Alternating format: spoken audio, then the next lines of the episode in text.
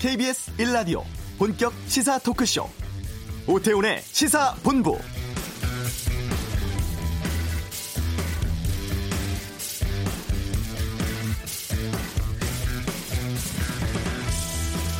예산안 관련해서 밤샘 심사를 이어왔던 여야 교섭단체 3당 예결위 간사협의는 이견 좁히지 못했고 오늘 오전 결렬됐습니다. 이후에 민주당은 오후 2시에 4 어, 플러스 1 협의체에서 마련을 한 예산안 수정 동의안을 제출하겠다고 밝혔고 이 예산안 논의와는 별개로 문희상 국회의장 오전 10시부터 본회의 열었습니다. 조금 전에 민식이법, 하준이법으로 불리는 어린이 안전 관련 법안, 또 해외 파견 군인들에 대한 기간 연장 동의안이 통과가 됐습니다. 쟁점 없는 법안들의 처리 끝나고 이제 예산안 처리 또 별도로 패스트트랙 기간이 끝난 유치원 3법 등이 자동 상정되고 이 법안에 따라서 한국당은 필리버스터를 시작할 가능성이 커 보입니다. 오늘이 20대 국회 마지막 정기 회의 날입니다만 이번 국회 끝까지 극한 대립으로 치닫게 되지 않을까 우려되는 상황입니다. 오태훈의 시사본부 2부 정치와투에서 여야 의원과 함께 국회 상황에 대해서 의견 듣겠습니다. 삼성바이오 관련해서 증거인멸 혐의에 대한 재판에서 징역형 선고됐습니다. 이슈에서 전문가 연결해 짚어보고요. 차차차 미세먼지 저감 조치 살펴보겠습니다. 하재근의 문화살롱 문재인 대통령 만난 유투 소식 다루겠습니다. KBS 라디오 오태훈의 시사본부 지금 시작합니다.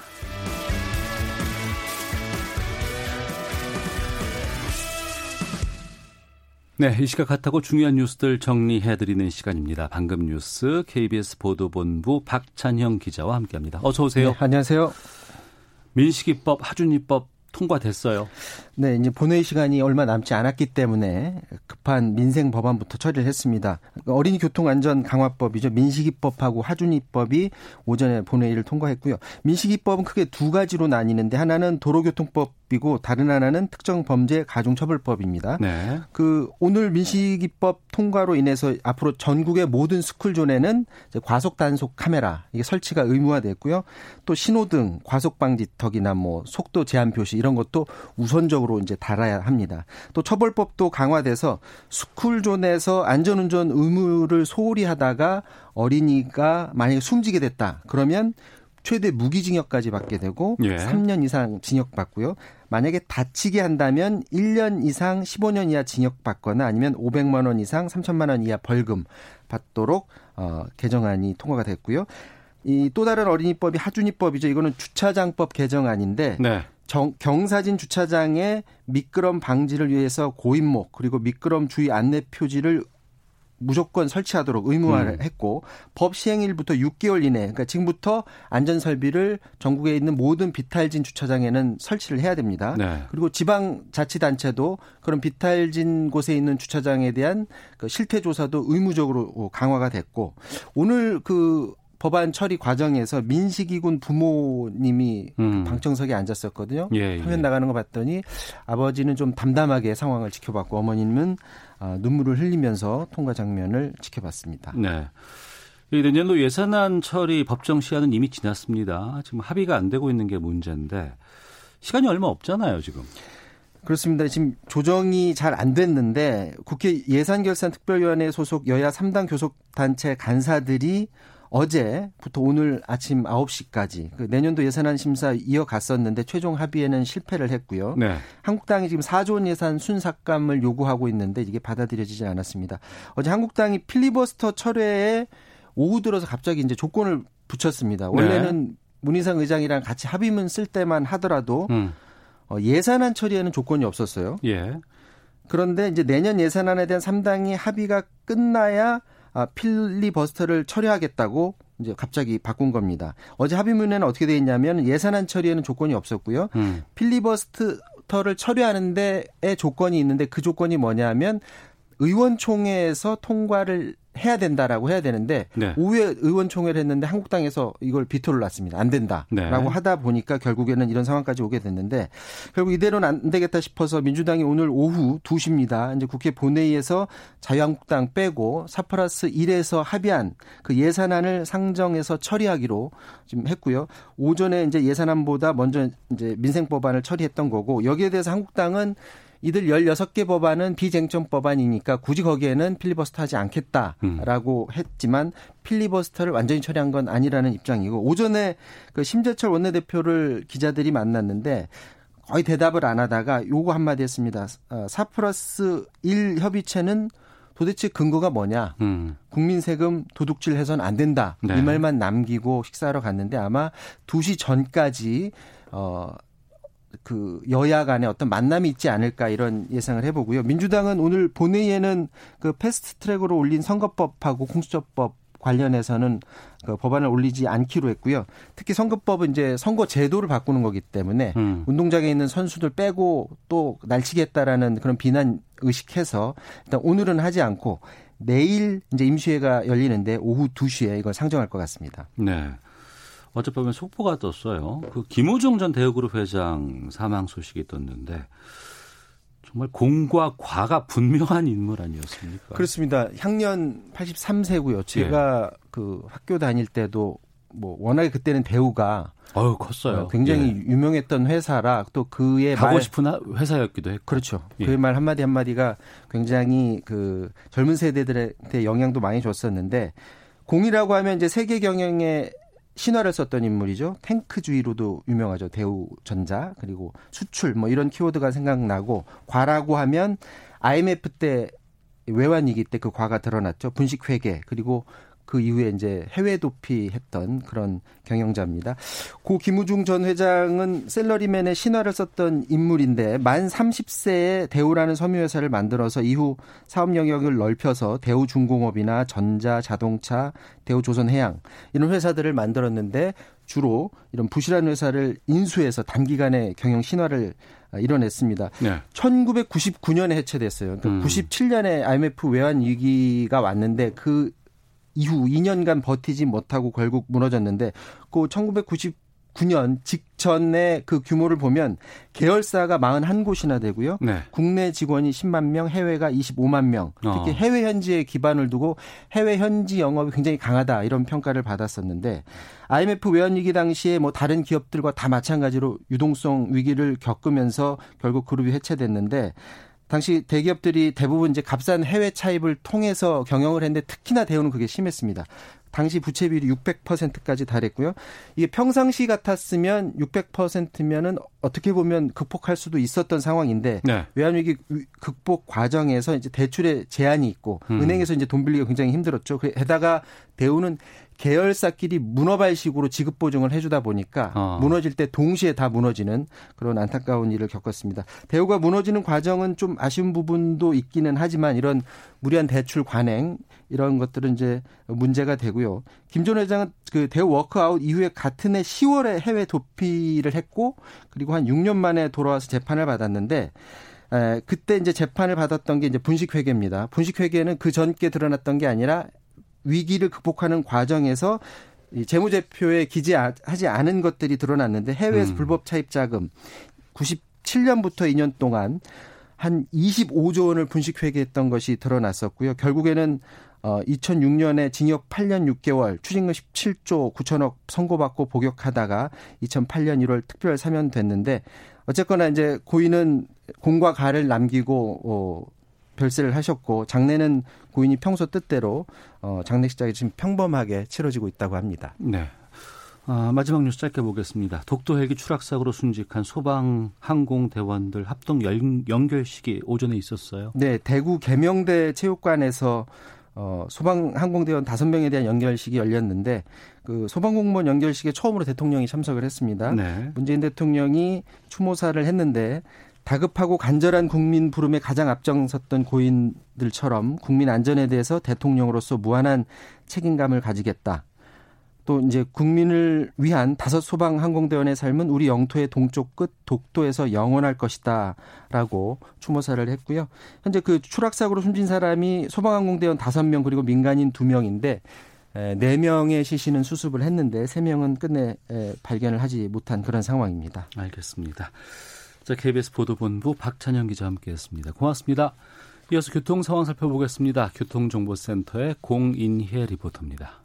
네, 이 시각 교통정보입니다. 미세먼지 비상 저감 조치에 따라 오늘 밤 9시까지 수도권과 충부 또 공공기관에서는 차량 2부제가 시행됩니다. 오늘 차량 번호 끝자리가 짝수인 차량만 운행이 가능하고요. 또 서울 시내 공공기관 주차장 420여 곳도 전면 폐쇄된다는 점 기억하셔야겠습니다. 중부고속도로 하남 방향 일죽 부근인데요. 1, 2차로 모두 막고 진행되던 화물차 사고 처리 작업은 10분쯤 전에 정리가 됐습니다. 하지만 정체가 워낙에 심했기 때문에 지금도 삼성 하이패스 나드목부터 5km권이 꽉 막혀 있고요. 경부고속도로 부산 쪽은 잠원에서 반포, 서울 요금소 일대, 또 신갈 분기점 부근으로 막히는데 이후 기흥 동탄에서 오산 사이 5차로 막고 배수로를 설치하고 있어서 기흥 나드목부터 오산 사이 사이 8km 구간이 쭉 더딥니다. 한편 서울 시내는 강변북로 일산 쪽이고요. 영동대교 부근 3차로에서 추돌 사고 발생하면서 청담대교부터 밀리고 있습니다. KBS 교통정보센터였습니다.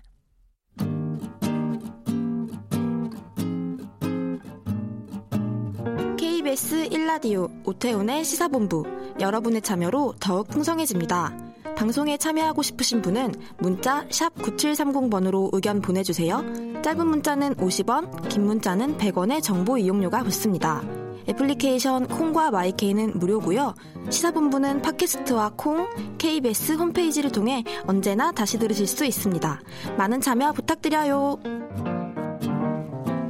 네, 어제 있었습니다. 삼성바이오 분식회계 의혹 수사 과정에서 증거를 인멸한 혐의로 재판을 받은 삼성의 임직원에게 모두 징역형이 선고됐습니다. 음, 삼성과의 연관성이 있기 때문에 상당히 좀 살펴볼 내용들이 좀 있는데요. 민변에서 부회장 맡고 계십니다. 김남근 변호사 연결해서 여쭤보겠습니다. 안녕하십니까? 예, 안녕하십니까? 예. 어제 삼성 임직원들에게 실형 선고됐는데 이 재판부의 첫 선고 결과 어떻게 보셨어요?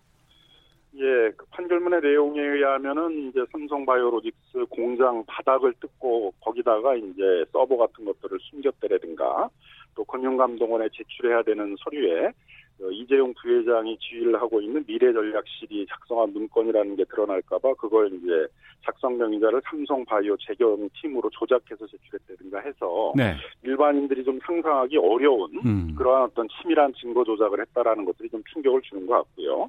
또 하나는 이제 직원들의 휴대폰이나 노트북에 뭐 이재용 부회장을 의미하는 제2와이라든가 뭐 합병 미래 전략실을 의미하는 미전실과 같은 용어들이 들어있는 것들은 전부 삭제하라고 그래서 예. 회사 차원에서의 조직적인 증거 인멸을 시도했다라는 것들이 충격을 주고 있는 것 같습니다. 어.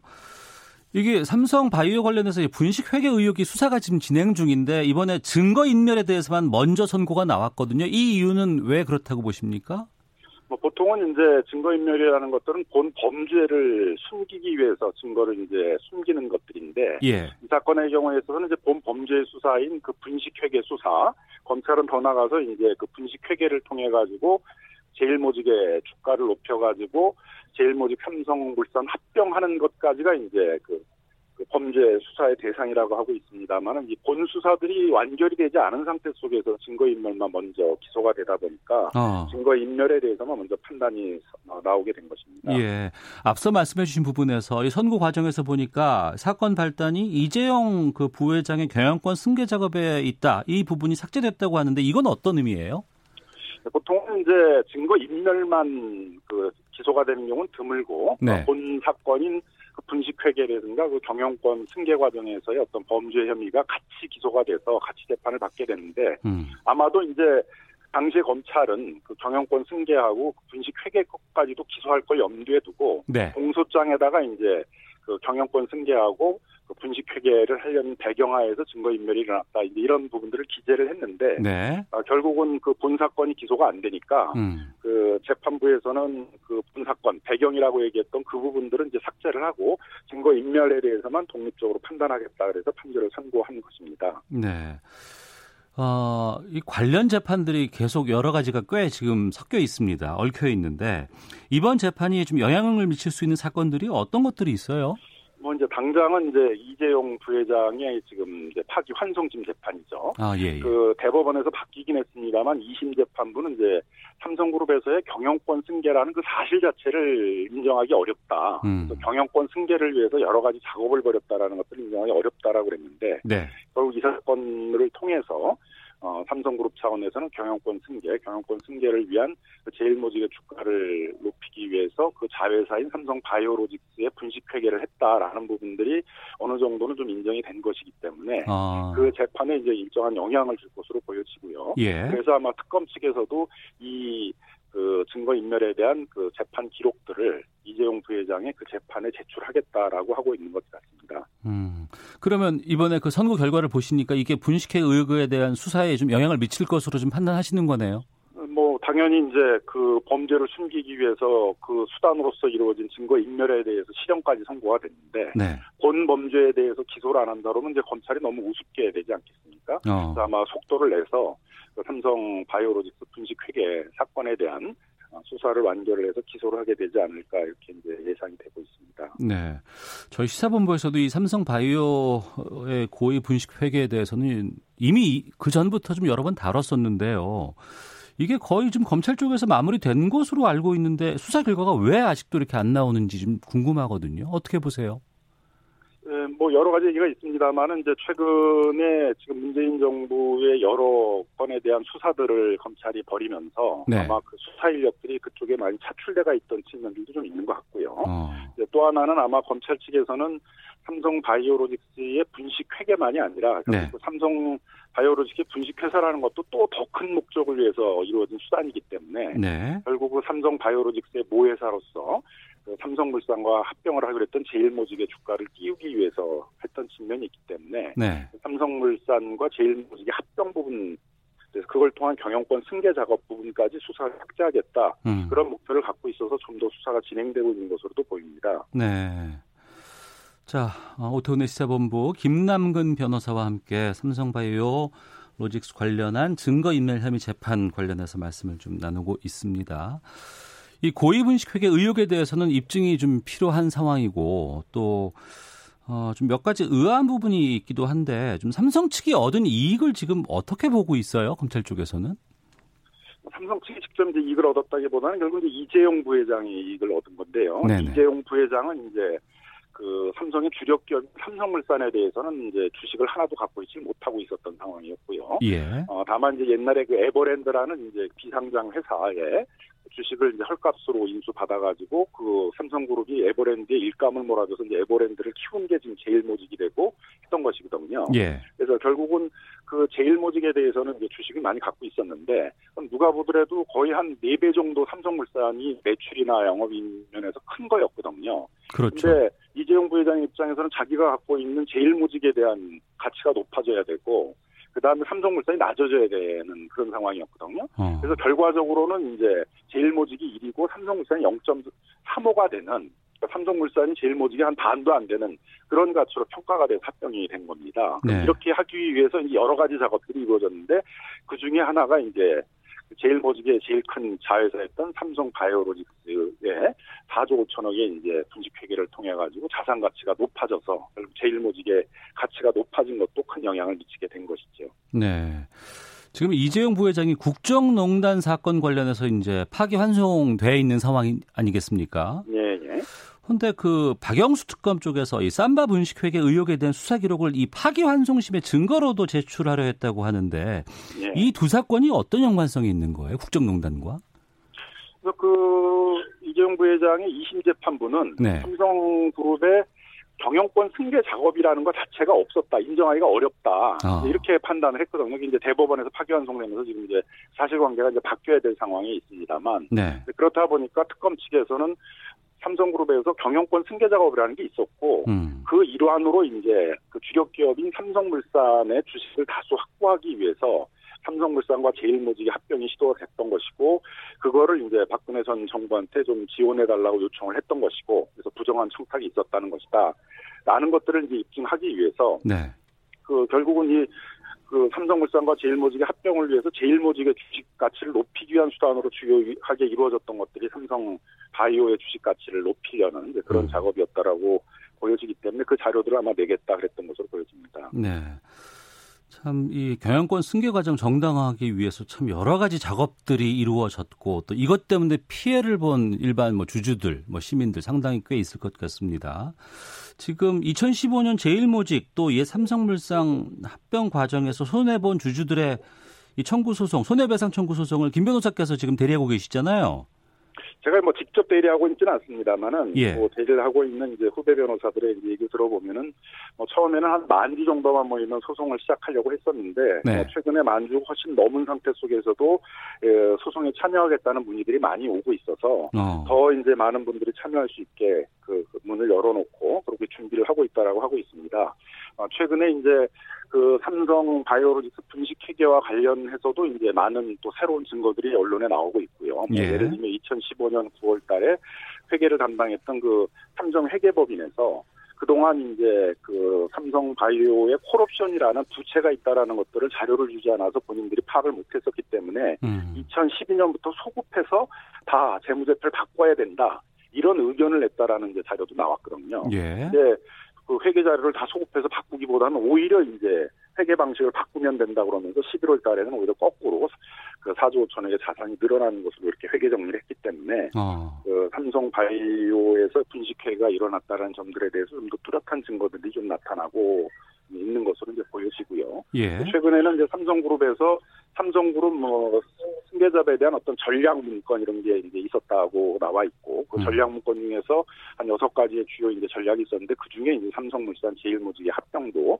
그런 전략의 일환으로 추진됐다라는 그런 문건도 나왔다고 언론에서 밝혀지고 있어서 네. 어, 상대적으로 이 삼성물 삼성그룹에 있어서의 경영권 승계 과정에서 이루어졌던 삼성 바이오로직스의 분식회계 문제하고 음. 또그 그 모회사인 이제 제일모직과 삼성물산의 합병 문제의 어떤 부당성 문제 이런 부분 에 대해서 그 삼성 바이오로직스의 주주들이나 그다음에 삼성 물산의 주주들이 피해를 본 사람들은 결국 이제 삼성 바이오로직스의 주주들하고 삼성물산의 주주들이 될 텐데요. 아마 네. 이제 그런 문제 제기라고 나오는 것 같습니다. 그래서 집단 소송도 지금 두 가지로 삼성 바이오로직스의 분식 회계에 대해서 피해를 봤다라는 삼성 바이오로직스 주주들이 또 소송을 제기를 하고 있고 음. 또 삼성물산 주주들은 따로 또 이제 지금 그 삼성물산과 제일모직의 합병이 부당하다 그러면서 소송을 준비하고 있는 것으로 보입니다. 네. 삼성 관련해서 재판이 너무 많아서 이게 네. 정리가 좀 필요해야 될 것 같은데 삼성 관련 재판들이 지금 어떤 것들이 남아 있는지를 좀 알려주세요. 그러면. 뭐 이제 첫 번째는 이제 그 이재용 부회장이 그 박근혜 전 정권에서의 어떤 국정농단 사건과 관련돼서 뇌물죄 등으로 이제 형사 처벌을 받고 있는 파기환송심 재판이 지금 진행되고 있는 것이고요. 예. 그다음에 이제 검찰에서는 삼성 바이오로직스의 분식 회계와 아마도 더 나가서는 이제 그 분식 회계를 통해서 제일모직에 주가를 띄워서 삼성물산과 같이 부당한 합병을 추진하려고 했다라는 부분까지 아마 수사를 하고 있는 것으로 보여지고요. 예.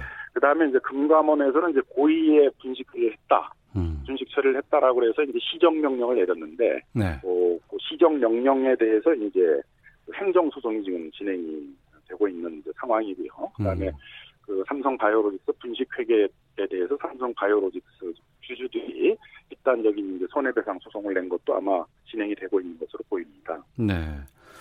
삼성 우리나라에서 가장 큰 대기업입니다. 그리고 또 여기에 지금 그 경영권 승계 작업에 있는 부회장이 지금 재판에 여러 가지 연루가 돼 있는 상황에서 일부에서는 어, 좀 죄질이 무겁다, 강하게 처벌해야 된다라는 주장도 있고 또 한쪽에서는 어, 지금 경제 어려운데 여기에다가 무슨 너무 그 과한 거 아니냐라는 또 그런 측면도 있거든요. 이 삼성 관련 재판이 우리 사회에 좀 시사하는 바가 무엇이라고 보시는지를 좀 한 말씀 해주셔야 될 것 같습니다. 뭐 세계적으로 이제 그런 대기업들이 준법 경영들을 강조를 하고 있습니다. 네. 그러니까 세계적인 대기업은 독일의 지멘스 같은 경우에도 이제 미국의 해외 부패 방지법에 저촉이 돼가지고 거액의 벌금을 이제 맞은 적이 있는데요. 네. 그래서 이제 그 벌금을 깎아주는 대신에 미국에 있어서의 수사 당국이 요구했던 것들은 이제 그 준법 경영 만들어라 불법 음. 경영들을 걸러낼 수 있는 체계를 만들라는 요구였고 그런 걸 받아들여서 이제 세계적인 기업들이 전부 이렇게 준법 경영체를 만들고 있습니다. 최근엔 뭐 우리 한국에서도 SK나 하마 이런 주요 대기업들이 그런 준법 경영 체계들을 출범시켜서 이제 그걸 강화하고 있는 그런 추세인데요. 네. 한국의 제1의 기업이라고 그러는 삼성그룹에서는 이런 불법 경영은 둘째치고 그런 회사 차원에서의 조직적이고 음. 또 범죄 범죄의 죄질도 굉장히 나쁜 증거 인멸까지 시도를 하면서 네. 그런 주요 이모의 어떤 범죄를 숨기려 했다는 것들은 이게 좀 충격적인 부분이고 삼성그룹 차원에서도 좀 이런 시대적인 추세를 받아들여서 준법 균형 체제를 만들고 이런 불법 적인 행위가 일어나지 않도록 철저히 감시하는 내부 감시책을 만들 필요가 있다고 생각이 듭니다. 음, 알겠습니다. 자, 오늘 말씀 여기까지 듣겠습니다. 고맙습니다. 예, 감사합니다. 예, 김남근 변호사와 함께했습니다. 헤드라인 뉴스입니다. 홍남기 부총리 겸 기획재정부 장관은 내년도 예산안과 관련해 여야 예산 심의의 간극이 큰 상황이라며 우리 경제와 국민의 삶을 위해서도 예산안이 오늘 꼭 확정돼야 한다고 강조했습니다. 김기현 비위문건 의혹과 관련해 임동호 전 민주당 최고위원이 오늘 참고인 신분으로 검찰에 출석했습니다. 임 전 최고위원은 관련 문건을 전달하거나 돌린 적이 없다고 말했습니다. 딸의 입시를 위해 동양대 표창장을 위조한 혐의로 기소된 정경심 교수에 대해 검찰이 공소장 변경을 신청했지만 재판부가 이를 받아들이지 않았습니다. 문재인 대통령이 추미애 법무부 장관 후보자에 대한 인사청문 요청안을 내일 국회에 제출할 것으로 알려졌습니다. 미세먼지와 짙은 안개로 인천공항에 이착륙하려던 항공기 수십 대가 출발과 도착이 지연되거나 인공공항으로 회항했습니다. 유엔 안보리가 미국의 요청에 따라 11일 북한의 핵과 미사일 프로그램에 대한 공개 회의를 연다고 로이터 통신이 보도했습니다. 지금까지 헤드라인 뉴스 정한나였습니다.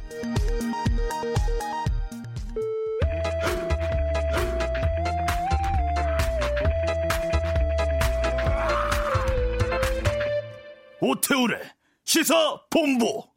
네, 12시 47분 향하고 있습니다. 아, 미세먼지 저감 조치가 수도권 또 충북 쪽에 지금 내려져 있습니다. 또 12월부터는 노후차의 도심 진입 제한하기 위해서 과태료 부과하기 시작했죠. 지난번 12월부터 시작을 했는데 6분에 한 대씩 25만 원의 과태료가 아, 부과가 돼서 여기에 관련된 분들의 좀 불만도 좀 있다고 하는데 좀 짚어보죠. 어, 차차차. 권영주의 차차차가 아니고 오늘은 오아름의 차차차로 해보겠습니다. 오토타임즈 오아름 취재팀장 나오셨습니다. 어서 오세요. 네, 안녕하세요. 예. 오늘 지금 차량 2부제 지금 하고 있는 거잖아요. 네, 맞습니다. 어, 미세먼지 저감 조치 일환으로. 네. 그럼 모든 사람들이 다 이 2부제를 해야 되는 거죠. 어, 해야 하는 건데, 네. 꼭 지켜야 하시, 하는 건 아니고요. 이게 뭐 음. 의무화 됐다라기보다는 지금 권고 수준에 네. 있고, 그러니까 일반인들은 권고 수준이지만, 이 음. 공공기관이나 공무원이신 네. 분들은 이걸 꼭 지켜야 되는 거죠. 네, 음. 그래서 오늘은 뭐 짝수만 운행해야 되는 걸로 알고 있습니다. 네. 자, 그리고 지금 그 도심 진입에 대해서 규제가 이루어졌습니다. 노후차가 도심 진입하는 거를 제한하는 조치가 내려졌는데 그 배출가스가 많이 나오는 5등급 차에 해당된다고요? 네, 맞습니다. 지금까지는 이렇게 미세먼지가 유난히 심한 날에만 이렇게 네. 비상 저감 조치를 해서 뭐 수도권에 들어오는 걸 막았었는데요. 지금은 이제 딱 시기를 뒀어요. 이게 음. 심할 때가 겨울이라고 해서 네. 12월부터 3월까지 음. 이제 사대문 안으로 못 들어가는 겁니다. 이제 예. 5등급의 차의 경우에는. 근데 이걸 해보니까 막상 모르시는 분들이 너무 많았던 거예요. 이게 어. 12월 1일부터 시, 시행이 됐는데 예. 어, 나는 몰랐다. 12월부터 시행되는지도 몰랐고, 음. 내 차가 5등급이고, 뭐, 저감조치 안 받은 뭐 그런 차인지도 몰랐다. 막 이렇게 얘기하시는 분들이 굉장히 많았다고 해요. 네. 네, 그래서 이제 환경부가 연식별로 또 배출가스 등급을 연료별로 이제 나눠서 1에서 5등급을 부여하고 있는데, 그러니까 그 부분이 궁금한 네. 게 저도 지난번에 4대문 안으로 들어가려고 하다 보니까 위에 이렇게 뭐 네. 카메라가 있더라고요. 맞아요. 네. 어, 내 차가 이거 5등급인가? 어, 그렇죠. 네, 네. 궁금하던데 네, 네. 어떤 차가 5등급인 거예요? 5등급이라고 하면은 우선 이게 연료별로 달라요. 네. 그러니까 배출가스가 아예 안 나오는 전기차나 뭐 수소차 이런 애들은 무조건 1등급이고요. 음. 하이브리드도 뭐 배출가스 적으니까 한 2등급에서 거의 끝나는데 가솔린하고 디젤 두 종류가 있잖아요. 네. 그 중에서 디젤이 사실 이 배출가스가 굉장히 훨씬 많거든요. 음. 그러니까 디젤의 경우에는 2002년 7월 이전에 네. 네, 등록된 애- 분들은 이게 5등급이고요. 음. 휘발유의 경우에는 좀 오래 뒤로 넘어갑니다. 1987년 이전에 등록한 가솔린의 어. 경우가 5등급이요. 그러니까 같은 5등급이라고 하더라도 연식의 차이가 굉장히 많이 나요. 음. 가솔린의 경우에는 한 30년 정도 네. 됐을 때가 5등급이고 경유차의 경우에는 17년 정도 되면은 이제 5등급이라고 할 수가 있겠습니다. 그러면 이런 차들은 전국 어디서 오든 서울 도심에는 못 들어오는 건가요? 네, 맞습니다. 이게 저공해 조치라고 하는 게 경유차에 DPF 장착해 드리는 거거든요. 이게 배출가스를 모아서 태우는 뭐 그런 장치 인데 이 장치를 장착하셨다면은 진입이 가능해요. 아, 그러니까 오래된 차량, 네. 뭐 30년이 넘은 휘발유 차라든가 17년이 네. 넘은 경유차라고 하더라도 저, 저공해 장치를 부착을 네. 했다 그러면 들어올 수 있다. 맞습니다. 예. 근데 그 저공해 장치를 부착하는데 뭐 수백만 원이 드는데 그건 음. 정부가 우선 보조를 해주고요. 네. 어, 개인 부담금이 한 10% 정도 되는데 근데 그것도 한 4, 50만 원 정도 해요. 음. 그러니까 그거를 달아서 하신 분은 뭐 들어오는 거 문제 없고요. 네. 근데 저공에 17년 된 차에 내가 이 사, 수십만 원이 들이기 싫다 이러신 음. 분들도 있을 거 아니에요, 당연히. 어, 그렇죠. 그럴 때는 이제 차를 근데 좀 사이즈가 더 커지는데 차를 바꾸시면 됩니다. 어. 그러니까 새 차로 바꿔서 뭐 타시는 때도 당연히 보조 드리고요. 음. 노후 경유차의 경우에는 뭐 지원금이 165만 원 정도, 승용차의 경우에는 지원되고 있으니까 네. 정부가 뭐 이 조치를 하거나 아니면 폐차를 해서 다른 차를 사, 새, 새 차를 사라 이런 음. 식으로 요도를 하고 있기는 합니다. 음. 그러니까 차량 관리를 잘했던 분들은 조치를 이행하면 들어올 네. 수도 있는 거네요. 네, 맞습니다. 어. 이게 차량이 뭐 17년 됐든 30년 됐든 본인 차 관리를 잘 해서 음. 이게 배출가스가 좀 적게 나오는 경우에는 물론 들어올 수가 있습니다. 이건 어떻게 알 수 있냐면요. 지금 뭐 1, 2년마다 경유차의 경우에는 배출가스 정밀 검사를 다 받고 계십니다. 아, 그래요? 네, 이거 어. 사비로 다들 받으시는 거고요. 예. 당연히 안 받으면 과태료 부과되는 대상이기 때문에 음. 이미 본인 차의 상태를 조금 다들 알고 계실 거예요. 이게 네. 너무 오래되지 않았다면. 그래서 이제 배출가스 저감을 위해서 비용 내고 받으실 때 뭐 5등급이지만 어, 뭐, 아, 아, 촬영은 오래됐지만 뭐 음. 뭐 5등급이 아닙니다. 뭐 이런 식으로 얘기를 해주기도 하고요. 네. 뭐 배출가스가 어느 정도니까 뭐 진입할 수 있습니다. 뭐 이런 통지가 있습니다. 음. 경유차, 뭐 휘발유차, 연식이 상당히 오래된 차량들인데 네. 규모가 좀 꽤 되나 봐요. 쉽게 좀 줄어들지 않는다는 얘기도 있던데. 네, 네, 맞습니다. 이 저공해 조치 또 조기 폐차 이런 것들이 계속 유도하고 있는데도 사실 경유차가 쉽게 줄어들지 않는다고 하는데요. 네. 그 이유를 보면 사실 요즘에 판매되는 SUV들이 거의 다 이제 경유차예요. 음. 아무래도 힘이 좀 좋고 그렇기 때문에 SUV에 많이 쓰이는데 또 요즘에 시기적으로 좀 세계적으로 SUV가 인기다 보니까 판매가 네. 줄지 않고 더 늘고 있는 음. 형국이고요. 네. 또 1톤 소형 화물트럭이라고 하는 그 작은 화물트럭들이 대부분 경유차입니다. 음. 뿐만 아니라 뭐 상용차라고 하는 트랙터나 덤프 이런 것들도 경유차 외에는 대안이 없고요. 네. 또 농어촌에서 사용하는 농기계, 건설기계, 뭐 선박까지도 다 경유를 사용하기 때문에 이걸 줄이기가 쉽지가 않습니다. 음. 이런 상황에서 이제 오래됐다는 기준을 10년으로 설정을 해서 경유차를 축소해 나가자 이런 얘기인데 이게 앞서 말씀드린 것처럼 대안이 없는 차들이에요. 1톤 화물차 뭐 이런 것들은 경유밖에 안 나오거든요. 음. 근데 이건 생계와 직결되는 차기 때문에 네. 사실 이 차를 타지 않으면 대안이 없는 그런 것들이어서 정부가 이런 조치를 하고 있지만 쉽게 줄어들지는 않고 있습니다. 음, 그래도 저공해 조치를 하면은 그래도 좀 가스를 규제할 수는 있는 상황 아니겠어요? 네, 네, 맞습니다. 규제는 할 수 있지만 어쨌든 저공해 조치를 한 다 이런 1톤 화물 트럭의 경우에는 음. 사실 저공해 조치라고 아까 말씀드렸을 때 한 40만 원에서 50만 원 정도 부담이 된다 그랬잖아요. 네네. 네. 그러니까 이거에 대해서 약간 이제 경제적으로 부담을 느끼시는 분들이 많으세요. 그러니까, 그러니까 5등급만 아니면 그냥 그 조치 안 하고 탈 수 있으니. 어, 5등급은 네, 아니 아. 5등급이 아니면 당연히 네. 조치를 안 해도 되는데 어. 그렇게 오래된 차를 갖고 계시다는 건 어쨌든 좀 생계가 음. 좀 그렇다는 예, 말씀 얘기인데 그러다 보니까 이제 그 와중에도 4, 50만 원을 투자하는 것도 약간 부담이 된다. 음. 그러자고 이게 또 4대문 안에 못 들어가는데 25만 원에 내가 과태료를 내고 그 안으로 진입을 못 하니까 네, 좀 이렇게 생계와 직결되는 분들은 굉장히 부담이 된다 이런 얘기 말씀 한, 많이 하십니다. 그러니까 적절한 조치를 취하기엔 내가 좀 너무 어렵다. 네, 뭐 그런 거죠. 뭐 이해할 수 있을 것 같은데 뭐 다른 방법으로 뭐 하이브리드로 뭐 개조하는 방법이 있다면서요? 네, 맞습니다. 최근에 이건 국토부가 추진을 하고 있는 건데요. 네. 경유차를 하이브리드로 개조하는 기술의 용역을 지금은 완료를 한 상태입니다. 음. 그런데 이미 하고 있는 사업이 환경부가 노후 경유차를 LPG로 개조하는 사업을 하고 있는데요. 네네. 네. 이것과 둘이 같은 맥락이라고 좀 보시면 되겠습니다. 어. 그런데 사실 이 국토부가 하고 있다는 하이브리드 개조가 좀 실증 사업으로는 진척이 좀 더딘데요. 음. 들리는 얘기로는 이제 환경부와 국토부가 이 배출가스 저감 사업이 서로 중복되니까 서로 음. 약간 힘겨루기를 하면서 좀 논란이 되고 있다. 뭐 네. 이런 얘기도 들리고요. 예. 사실 배출가스 저감은 이제 환경부가 주무 부처로 나서서 하는 일인데 여기에 이제 국토부가 비슷하게 또 노후 경유차의 배출가스 저감 사업을 하려고 하니까 서로 좀 사업이 중복된다. 뭐 이런 얘기가 나옵니다. 네. 그 최근 경유 뭐 세금 인상 얘기도 좀 나오고 있지 않습니까? 네, 맞습니다. 그러니까 기름값을 올리는 셈이 되는 거예요. 그러니까 어. 아무래도 소비자들의 반발이 굉장히 심한 부분인데요. 최근에 이제 미세먼지 저감을 위한 세제 개편 방안에 대한 정책 토론회가 열렸는데 단기적으로는 경유 1리터당 50원 정도를 올려야 되고 네. 또 중장기적으로는 지금의 한 두 배 정도 세율을 인상해야 된다. 뭐 이런 얘기가 많이 나왔습니다.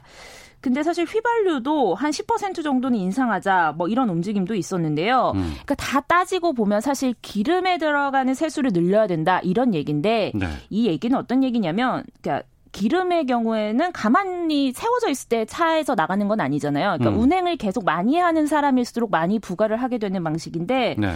그렇기 때문에 이제 좀 주도권을 어떻게 가져가는 거냐면 소비자들이 좀 주행을 많이 하는 소비자들에게 부담을 많이 늘리자 뭐 음. 뭐 이런 식으로 가는 거고 그렇게 되면 이제 부, 주행 어, 세금에 부담을 느끼는 소비자들은 주행을 줄이게 될 거다. 그렇게 되면 주행이 적어지기 때문에 배출가스도 줄어들 거다. 네. 뭐 이렇게 예상을 하는 겁니다. 하지만 차를 운전해야지만 내가 수익을 얻을 수 있는 그런 업종에 계신 분들은 이건 좀 억울할 것 같은데. 네, 맞습니다. 그러니까 당연히 또 그쪽에서 반발이 나오는 거예요. 어. 그래서 이게 현실성이 떨어진다 이렇게 음. 얘기를 하는 건데 사실 미세먼지를 많이 내뿜는 차들이 거의 대형 경유차나 화물차 이런 거거든요. 근데 네. 앞서 말씀드린 것처럼 1톤 화물차는 또 생계형으로 많이 쓰여요. 음. 그러니까 이 차들은 운행을 아예 안 할 수가 없는 부분인데 이런 부분에서 어, 더 어렵게 보조를 해줘야 되는 이런 생계형의 경우에 우리가 더 세금을 거둘 수 있을 것이냐 이런 게 음. 논란이 되는 겁니다. 음, 알겠습니다.